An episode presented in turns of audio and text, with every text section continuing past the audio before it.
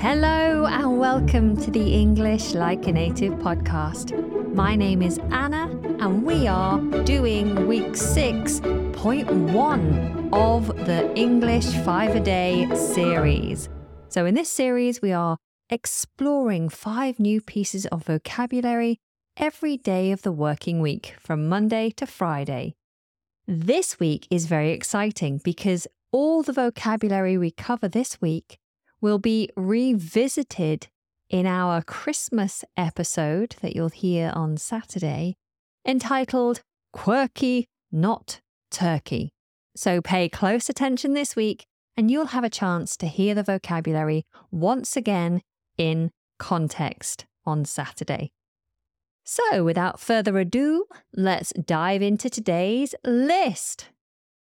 Number one is an idiom and it's the idiom turn upside down. So if we talk about something being turned upside down, then we're saying that a situation has been completely changed. And we usually use this to say that something's changed in a bad way. So you might say, My world has been turned upside down, or My life has been turned upside down. Those are very common things to couple with this idiom. My life or my world or my work has been turned upside down. So this is spelt T U R N, turn, upside, U P S I D E, hyphen, down, D O W N. Turn upside down, to turn something upside down. And we can separate that. So turn my life, turn my world, or turn something upside down. Here's an example sentence. Oh, my life was turned upside down when I lost my job. I'd been at the company for 23 years, so it was like losing all my second family in one big hit. Next on the list is an adjective, and it's the adjective indelible indelible. If something is indelible, then it is a, a memory or an action or something that's impossible to forget. It has a permanent influence or effect. We spell indelible I N D E L I B L E, indelible. Here's an example sentence. My memories of that holiday to the Maldives are indelible. I don't think we'll ever be able to beat that wonderful week in paradise. All right, moving on to a noun. This noun is disorder. Disorder. This is pretty much the opposite of order. Disorder describes a state of untidiness, something that lacks organization. Disorder is spelt D I S O R D E R, disorder. Here's an example sentence Oh, this house is in a total state of disorder. If you don't tidy everything up this weekend, there'll be no Christmas tree this year. Right, moving on. Here's another idiom. This is the idiom turn the tide. If you turn the tide, then you change things dramatically, usually for the better. Turn the tide is spelt T U R N, the T H E, and then tide T I D E. Turn the tide. Here's an example sentence. This new machine could really turn the tide for the recycling industry. As long as we get the right approvals, we could be up and running within the next 12 months. Okay, last on our list is a phrasal verb, and it is set out. Set out. If you've done my phrasal verb booster course, you'll know that there are multiple meanings for many of the phrasal verbs, and set out is no different. But today we are just going to look at one version of set out, and it is to start or begin a journey. So you set out to work early in the morning. I set out to uh, climb a mountain and I set out at 6 a.m. So I'm starting my journey and this is what I hope to achieve. Set out is not separable in this case.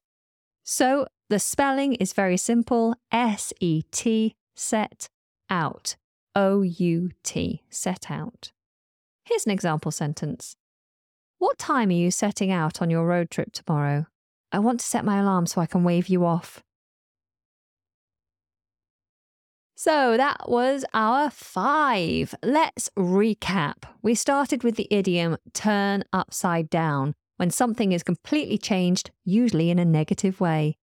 We had the adjective indelible, a permanent thing or something like an action that has a permanent influence or effect.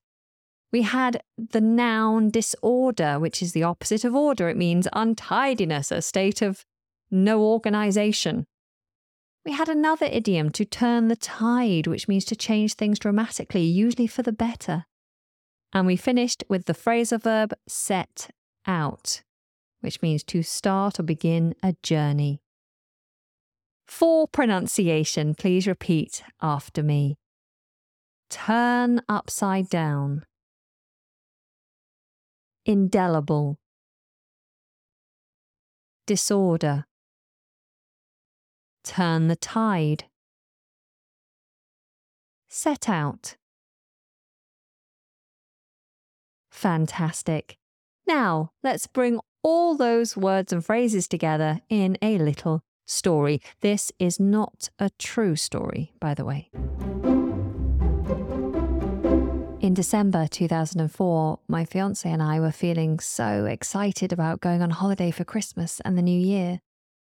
We were setting out for the airport at the crack of dawn, so made sure that we got to bed early and were well rested for the seven hour flight that was ahead.